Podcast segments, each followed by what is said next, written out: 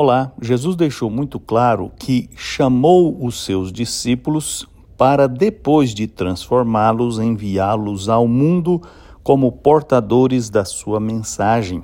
Sua missão seria proclamar a mensagem do Evangelho de Jesus Cristo e suas obras.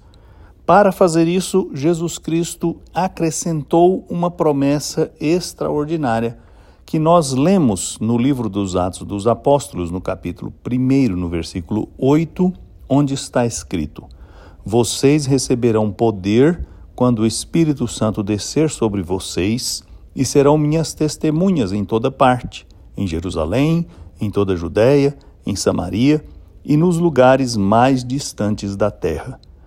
Que maravilha é servir a Jesus Cristo!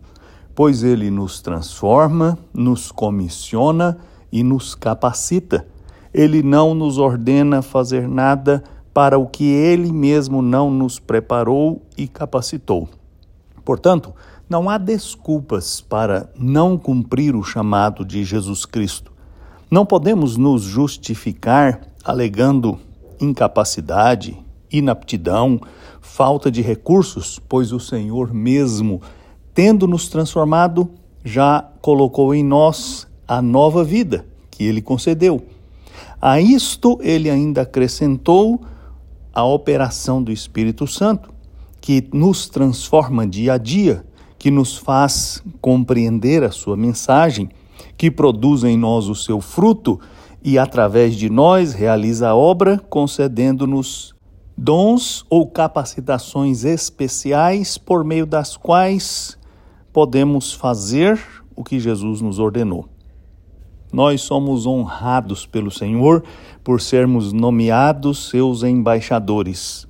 Nós somos abençoados pelo Senhor com a nova vida que ele nos deu. Nós somos habilitados pelo Senhor através da operação do seu Espírito Santo. Então, levante-se, cumpra o seu chamado, anuncie as boas novas de Jesus Cristo toque a vida de outras pessoas. Você foi capacitado para realizar essa tarefa. Eu sou Agnaldo Faria, pastor da Igreja Presbiteriana da Moca em São Paulo. Vamos orar.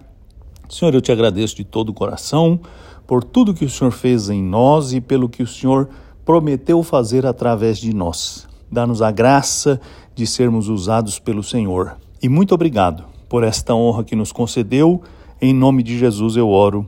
Amém.